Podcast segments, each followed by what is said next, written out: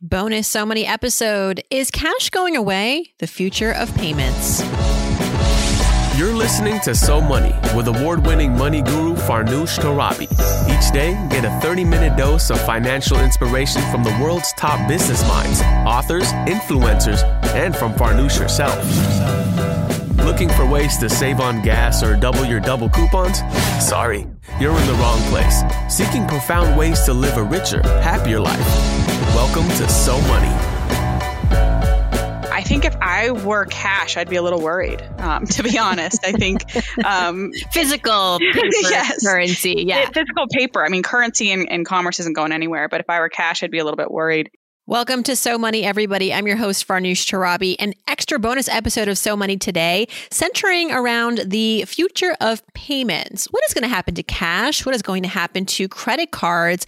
And what are the various options with which we are going to be able to pay for goods and services going forward? Change is afoot. The pandemic accelerated a lot of the innovation within the tech space as it pertains to payments and e commerce. Our guest today today is at the nucleus of all of this activity. Her name is Nicole Jass, Senior Vice President of Products in the Merchant Solutions Group at FIS. FIS is a Fortune 500 company that holds leadership positions in payment processing, financial software, and banking solutions. This episode has been created in partnership with FIS. Nicole and I discuss the future of cash, electronic payments, changes in the world of e commerce? Are malls and physical retail locations really going away? What will the future look like? And you better believe we talk about Bitcoin. Here's Nicole Jass. Nicole Jass, welcome to So Money. Thanks for having me. Really excited to to have a discussion with you today. I know we're going to discuss the future of consumer finance world, specifically how we pay, how we spend. There have been a lot of changes that have been accelerated have come about and then been accelerated in the pandemic. And we want to dive into some of those findings that FIS found. And, and before we get into predictions and the trends, tell us a little bit about your role, Nicole, at FIS. And what is FIS for those of us who aren't familiar with the name, but probably have had experience engaging with the technology?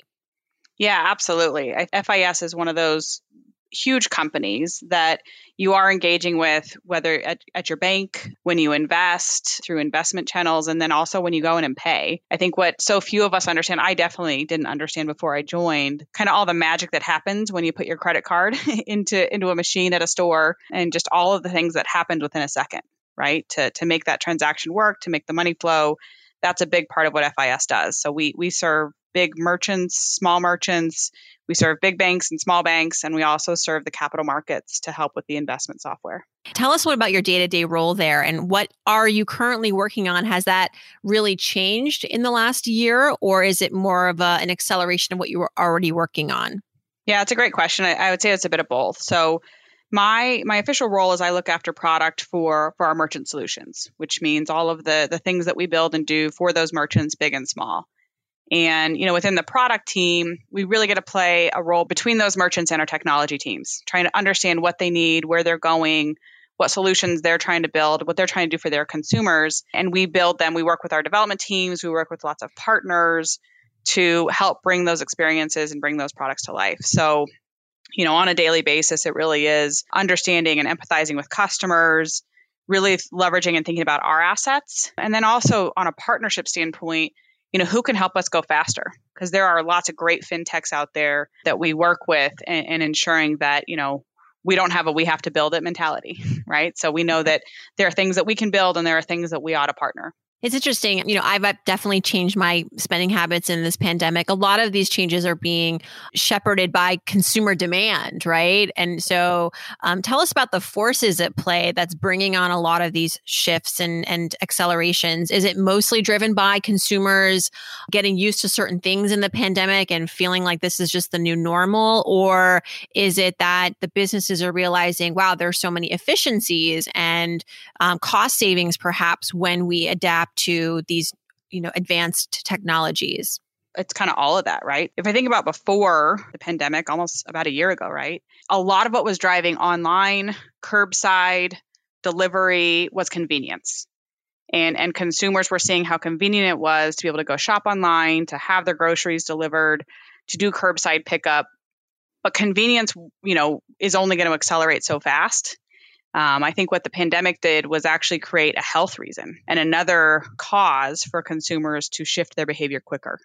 So I don't know that we saw any brand new behaviors. I think what we saw were a lot of acceleration and a shift from a shift away from cash, um, a shift away from a lot of the in-person transactions when we were all in lockdown, and, to that, yeah, let me buy it and let me go pick it up. Let me buy it and have it delivered. So, what is the future of cash? What are what are the fortune tellers that you talk to all the time telling you? Yeah, I think if I were cash, I'd be a little worried. Um, to be honest, I think um, physical yes. currency, yeah, physical paper. I mean, currency and, and, commerce isn't going anywhere. But if I were cash, I'd be a little bit worried. FIS just did a great uh, global payments report where we do a study. It, you know, we go out and talk to customers. We look at our data that we see, and cash cash went down. I think by ten percent last year. Um, and it's only about one fifth of, of every transaction is now cash. On the flip side of that, online e-commerce transactions went up by 19%. So you can you can kind of quickly see that there's a shift to um, online, and online doesn't necessarily mean I'm not going to the store, right? I mean, I can now buy online and walk into the store or have it um, have an in-store transaction that that is online. So I think in general, you're just seeing cash decline, and and also we're chipping away at those last mile things, those last mile things of like tipping. I, I, I kind of you know I, you know I, I think what am I still using cash for? I'm yeah. using cash to pay people. I'm using cash to tip people, and with these new pay to you know peer to peer payment methods, um, like a Venmo or a PayPal, we're, we're chipping away at those last mile things. So can we say cash is going the, way of checks? I hope so. I, st- I know I still I still have a you know a checkbook too, and it is it's kind of those few and far betweens, and it's those last use cases we have to chip yeah. away at. I still meet some merchants, and it's usually independent contractors or solopreneurs, or like, you know, my plumber who comes to my house every so often. He still wants the check. He I can't Venmo him. I can't, you know. And I wonder if it is generational where there is still a resistance to something like a Venmo or a PayPal, well, credit cards because maybe they don't want to pay the transaction fee. What do you see as far as that? Is it, are there people that are still resistant to this or are more people coming around the corner? I think more and more are coming around the corner. And I think part of it is you just got to try it once, right? I mean, my mom might have been one of those, but I, have now got her using Zelle and, and we can flip money around pretty quickly and easily. Uh, and she sees that it's so much easier than having to write each other checks or or scrummage for the cash. So mm-hmm. I think it's a try it once, right? And as we can get more and more folks to try it and see how easy it is to to send and move money electronically, that that that's what that's what accelerates it. What about the cost of all of this, right? I, have been talking to a lot of people who work in tech and in payment solutions recently. It's been a hot tr- topic, as it turns out. And businesses have had to change overnight in this pandemic. And if you are a brick and mortar business, now hopefully you're more digitally focused and keeping your doors open. But that requires a cost that maybe you weren't accustomed to before, like the cost of your website, managing your website, providing all of these different payment offerings to your customers that will now cost you more to offer them. So, cost used to be a big barrier for businesses to be able to engage with all these different tech solutions when it comes to payment and e commerce. Is that becoming less and less of a problem, or is that barrier narrowing? It's, a, another great question. I mean, I think overall, because of you know just software and the availability to quickly stand up an online store, there's more and more partners that we're seeing in the space that allow like logistics, help on shipping, um, which used to be a big problem. So I think more and more it is it, it is becoming less of a barrier. But there are there are some hidden costs, right? And that's where we focus some of our energy. Is mm-hmm. you know I don't know how many people know this, but when you make a transaction in person, if there's fraud in the transaction, the bank is liable. But the minute that transaction goes online and you're buying on an e-com site, you're buying something on your phone, even for a pickup in store, um, the merchant's liable if that's a fraudulent transaction. So as as the transactions have shifted more online, these merchants are now having to bear that liability of fraud. And so they're, you know, it's it's one of those unforeseen costs um, mm-hmm. where we've been, you know, looking at how do we build solutions and protect these merchants from these fraudulent transactions. But in many other cases, I think technology kind of had us ready for the moment with, with with the software that we're seeing and how easy it is for businesses to get online. What are your predictions as far as the future of brick and mortar? And you know, we know that malls have sort of dwindled, and that was happening well before the pandemic. And now many of the big box stores are reducing their footprint. In the study, the FIS study, you found that global e-commerce market is expected to grow 19%. And then by 2024, another 60%. So is that to suggest that we're going to be seeing less, fewer storefronts and right. more websites? Yeah, I think it's it's websites. I don't think I don't think they completely go away, right? I mean, we talk a lot about omni-channel and the need to have. Like why would I leave my house then? You know, right. I want a reason to leave. Yeah, I mean, I think that I mean, I, I, just took my kid shopping last night, and and she's like, I miss this. I miss being here, and I and I think that what malls will do, and, and there's some there's some ones by my house. They're creating more experiences, right? Like family experiences. And so I think malls and, and stores just have to work a little bit harder to get us to go. But I think we're all sick of being in the house.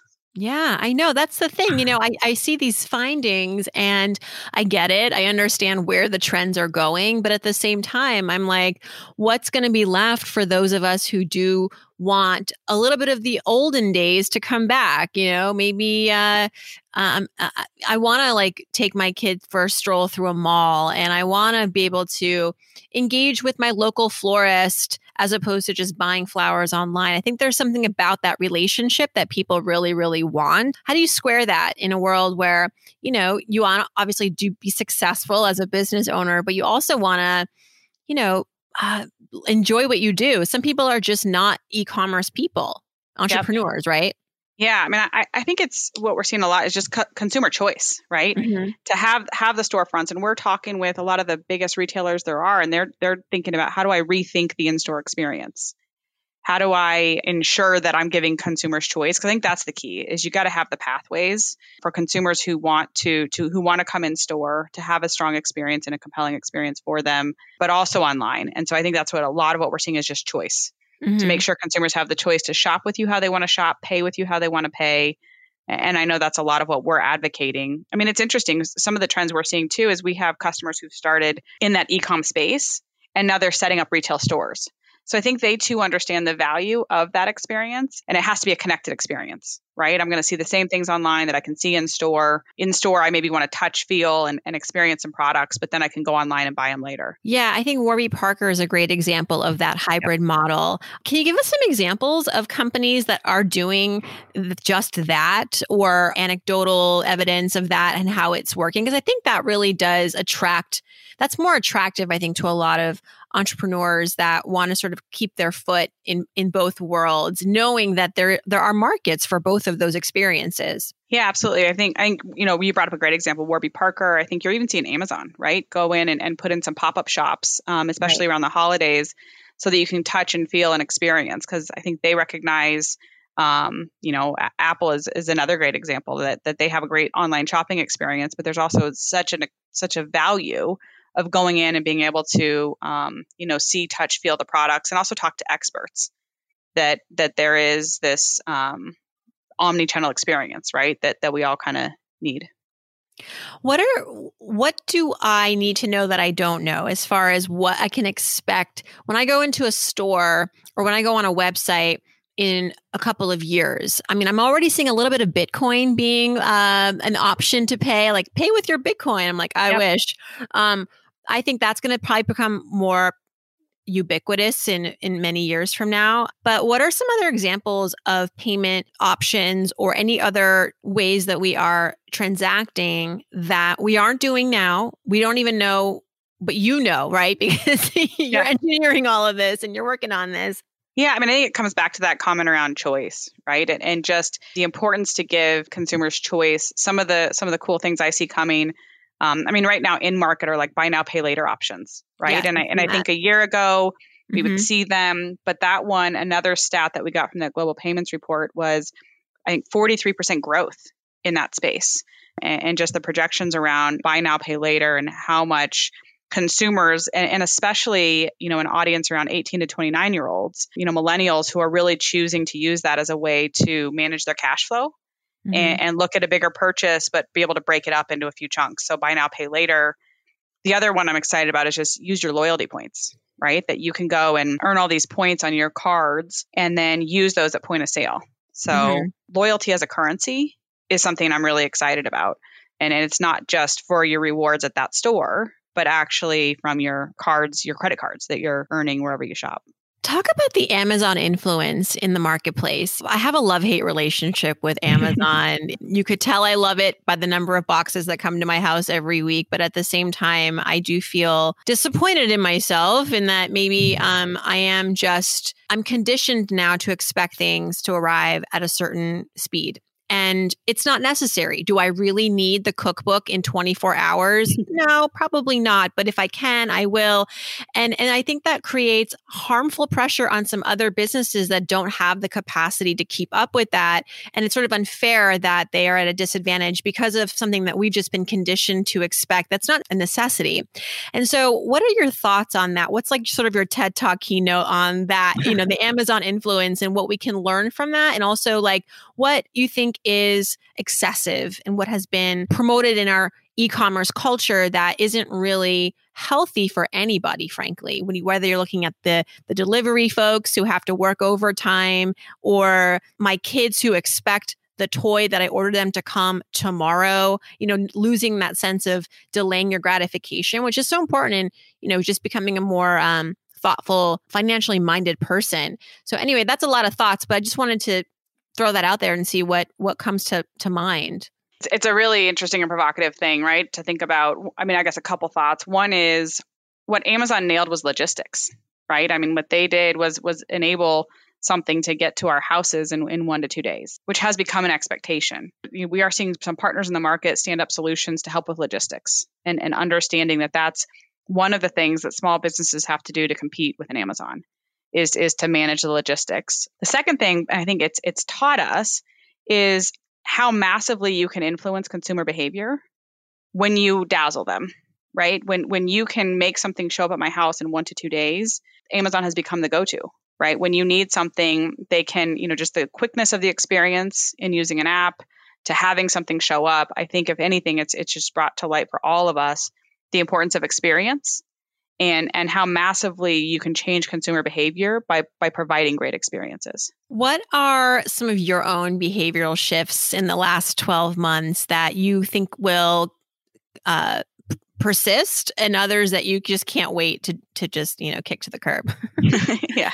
Yeah. I mean i think the one that that's that's probably not great to admit but but probably you know i when i say at night that that dinner's ready the dogs run to the door that's because I'm ordering dinner, right? And we're mm-hmm. having dinner delivered and, and it's something we used to do kind of every once in a while, but but when the pandemic hit, I did it one, yes, out of convenience, but two, to try to help these local businesses so that mm-hmm. we'd have some of these small restaurants to go back to. You know, I think we've seen a huge acceleration just in delivery, food delivery. I think that go forward, it doesn't go back to what it was before, but I do think we're all going to go back to the restaurants, right? And I hope so. Yeah. yeah. I really yeah. worry about the restaurants. And you know, I, I used to live in New York City for 19 years, and now I'm just over the river in New Jersey. But I do wonder about how restaurants rebuild in a post-COVID era. You know, it is a very tough business to begin with from a cash flow standpoint, and then something like a pandemic hits, or you know, uh, I just I wonder. But that's that's for another podcast. Um, not to get all doomsday on us, but as we are emerging from this pandemic, I've been reflecting on like, okay, so what could be next, right? What's the next thing? Maybe it's not even in our generation or our era, but like another event that forces us to really shift and pause and have to do things differently. And it could be a cyber war, right? And and so with what you do and who you speak to every day and sort of your industry like i'm sure this is something that comes up. And and what are the thoughts right now about like how if we are encouraging businesses to go tech and more e-commerce and then something happens that makes them vulnerable to that business model where what what do you do? Do you go back to the storefront? I mean what do you do there's definitely a lot of scenarios to play through there. If anything, I think it's adaptability, right? It, adaptability has taught us so much. I mean, our company was it was pretty incredible. I think we got 55,000 people working from home within a couple of weeks, right? Or 95% of, of them working from home. And, and so I think just the adaptability and what I've seen small businesses do um, to quickly go remote, to, to stand up quick websites, to take virtual transactions, to, to doing curbside. I mean, I think the key message is adaptability. Um, mm-hmm. and, and to your point, I mean, I think it creates vulnerability just because we're, we're going to rely so much on technology and software. But I mean, our, our company, so much of what we invest in and look at is security. Um, you know, whether it's anti fraud, um, anti hacking, encryption. We're, we're definitely spending a ton of money and time, and, and even more so, just because now we're all working from home.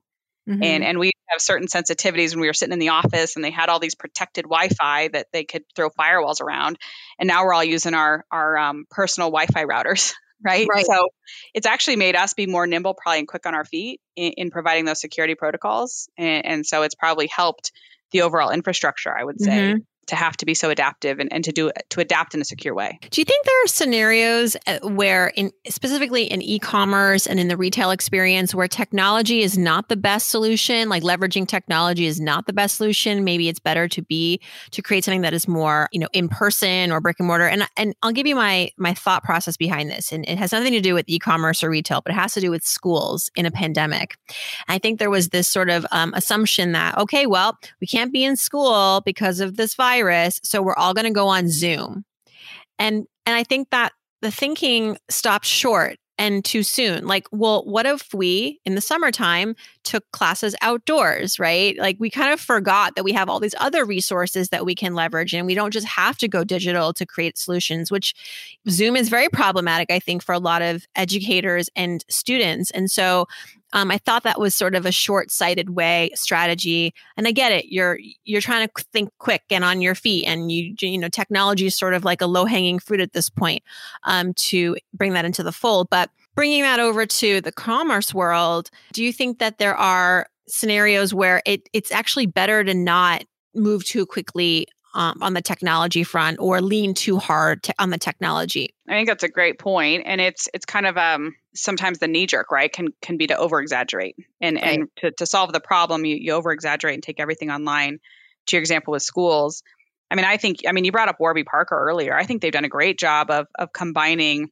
If it was just I'm trying on glasses and it's all virtual, and and then all of a sudden the pink pair that I chose show up in my in my mailbox that feels a little bit unpersonal but the fact that they can send me five or six to try on they've kind of created that blend right and anywhere mm-hmm. that you can do something maybe you start a journey online and maybe i'm starting to shop for for a dishwasher online right the more that you can drive me in store to drive that experience i think that's where the magic is is to really combine the in person and that you can yes. start something online go in store or maybe you go in store to to check a few things out and then you go online to finish. But I think just combining that journey rather than having to be all or all or nothing, right? Yes, and I'll tell you, I mean, as someone who just ordered sunglasses from Warby Parker, the customer service is fantastic. And that's something that they, I know I've, I've interviewed the founders, and that's something that they have tried to really nurture from day one and build up. And it's, you know, an award winning customer service team, but because they really do deliver and follow through for their customers and you can get on the phone with them, you can chat with them, however, whatever your speed is. And I think that's what I'm also learning in our conversation is that as a merchant, yes, it's about customization and providing these conveniences, but it's also about meeting your customer where she's at or where he's at. And if they want a journey that's a little bit slower, quote unquote, slower as opposed to fast, you need to kind of show up for them in all of those ways. Absolutely. I think customization and choice, right? That mm-hmm. the consumers are going to have more ways to pay, more ways that they want to shop, and we're not all going to be the same. And so what I what we're seeing merchants who really get it do is is to set up those customer service everything from from I'm shopping to I've got a problem, right? And right. and you've got to you've got to serve every piece of that to get it right and making sure it's not it's not a one size fits all world anymore. No, it's not. Let's dive a little bit more into the study that you and your team conducted. And, and the headline of the study, the FIS study, is that digital wallets eclipse cash at point of sale for the first time during the pandemic. We've kind of discussed this, not a huge shock. And some of the other key findings were that which also we've talked about that e-commerce is expanding exponentially digital wallets are reaching their maturity what surprised you? Was there any sort of data point that really kind of made you pause, or you're like, huh, I didn't see that coming, or that's surprising? Yeah, I think it is some of the growth around digital wallets, right? We we kind of anticipated some growth around contactless, and you can do contactless through your plastic, right? Many of us have a contactless card in our in our wallet, or you can load it into your phone and and do a, a wallet transaction. And so I think those wallet transactions, both in person and online, that growth is somewhat surprising just because it, it, took a while, right? It took a while. Mm-hmm. If we think back to like when Apple Wallet was launched, when I think that, you know Google had originally launched launched their wallet and PayPal, there, has been a little bit of a slower adoption, and now there's a huge acceleration um, in, in leveraging those digital wallets. Do you think that part of why cash payments are down is that we are saving more of our money? The personal savings rate is actually at like last check was around 30%, which is incredible. Um, but also, I, I, guess, not surprising. But um, what do you think some are some of the reasons behind why cash payments have taken a backseat to digital payments? I mean, there's the ickiness of cash as well. We don't want to mm-hmm. touch it in this in this moment. Yeah, I think there I think there's an ickiness factor, but I just I think so much comes back to convenience right? Yeah. Just just how easy it is. You know, cash you have to like go to your bank, go to an ATM, get some cash out. Whereas a, a credit card or a debit card or a wallet is just so easy. I, I, think there really is a convenience play. I say the other one is we can't forget. I mean, I, I want my points, right? And so I, I, think anytime That's we're true. looking at driving a change in consumer behavior, so I mean, I was on a call this morning and and you've got to remember that, right? We've gotten people hooked on their points and on on their cards, and so you know, I don't get that when I use cash. So perhaps a proliferation of credit cards with more offerings and rewards cards and things like that. That's probably another area for growth. Absolutely. I, I think um, I'm excited about what I see in loyalty in, mm-hmm. in the loyalty area for merchants getting more and more sophisticated about how they reward us and get us to go back you know the, the card companies and, and banks looking at how they get us to use their cards. Digital wallets fighting for i mean the, the winner here is the consumer right? You're going to see wallets fight for for you to use their wallet. You're going to see merchants fight for your business as they always have and card brands will fight for you to use their card. And and the winner there is the consumer because they're going to get there by awarding yeah. us and rewarding us it's interesting what this might also imply for those Americans right now, a large portion of us where we are either underbanked or we are not banking at all. We're keeping our money at home or in on our prepaid debit cards which isn't really tied to a big bank. Is that is that also a prediction that this is all just also going to mean more people engaging with financial services? Yeah, I think that, you know, engaging with financial services and also just some of the new ways to basically pay and fund, like I said, with those buy now, pay later schemes and, and just different ways to manage cash flow, I think is another area of choice for consumers that they have different ways to to manage their money, to save their money, to then spend their money. Let's talk about buy now, pay later while you brought it up. I think that's so fascinating. Some people have called it sort of like the virtual layaway. What's so fascinating is that when you a lot of these companies they don't charge interest on me. If I if I engage in this, it's basically just four installments and rather than paying it all at once, but I get the thing right away. And so tell us about what's happening on the back end that makes this so profitable for the buy now pay later folks. Yeah, so I mean it's basically the the merchant, right? The retailer, the merchant who is funding your ability to to break that up into four payments. I think that's what's made it take off so much that you're not putting the burden on the consumer and saying, "Hey, you can break this up and you'll pay 5%." To your point, it's free. Yeah. And and so the merchant is funding that. And if you think about the merchant's biggest cost is is the cost of getting new customers. So they're looking at this, and I, I, I saw a stat there that 30% of customers who are using Buy Now Pay Later will actually shop somewhere because of the Buy Now Pay Later program. Ah, so it's paying off. So it's paying off. Yeah. And the merchant is saying, gosh, I wouldn't have gotten Farnoosh to make that payment if I didn't have this buy now, pay later. And and paying a few percent to get you to you, you know, to get you to shop there is worth it, where they're usually paying much more to acquire new customers. Interesting. Yeah, I think there's a little bit of skepticism around that. When I first saw that option, I was like, hmm, what's the catch? Yeah as the consumer what is there's got to be something to that which eh, you know it can't all be win-win. There's got to be an aspect to that. Tell yeah. me what it is. Yeah and I, I, guess that's it. I mean i think there actually isn't a catch. It really is that the merchant they they want you to come there they want you to come there more often and they want you to spend more right so and so you might spend more than you were planning to absolutely yeah. and the smart merchants are putting it not just at your checkout page but they're putting it earlier in your shopping experience i know the emails that i get from from the merchants I go to a lot are emailing me and And so that way, I mean, what they're really trying to do is get me to spend, you know, $300 instead of $200 because I can break it up. Um, so it really is increased basket size and, and getting new customers in the door. They're, they're looking at it as a marketing cost, not as a payment cost.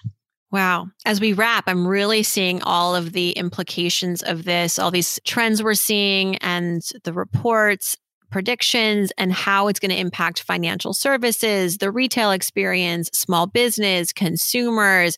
You're really, your job's pretty fun, I have to say. You're sitting on at a nice perch there. You got a lot of interesting perspectives. Yeah, no, it is an interesting perch. I mean, I I was an engineer, right? So engineer by training, ran a ran a startup before this, and, and what I tell people is I'm good at two things, and that's shopping and engineering and and that's really my job right? I, I, really get to think about how to solve problems how to help consumers how to help merchants and really marry those those two talents of shopping and engineering. Well thanks for spending part of your day with us nicole. We really appreciate you. And tell us where we can get more of this study. If you go to fis.com fisglobal.com would be the easiest way and, and you'll find the, the global payments report. I mean it's it's great study. It's global right? So it's 41 countries that you can see you know not just not just in the us but globally how how has the pandemic changed everything fisglobal.com nicole thanks so much to learn more about FIS, including a piece that I wrote for their website on the power of fintech on personal finance, check out fisglobal.com slash fintech 2030. See you back here tomorrow for Ask Farnoosh. I hope your day is so money.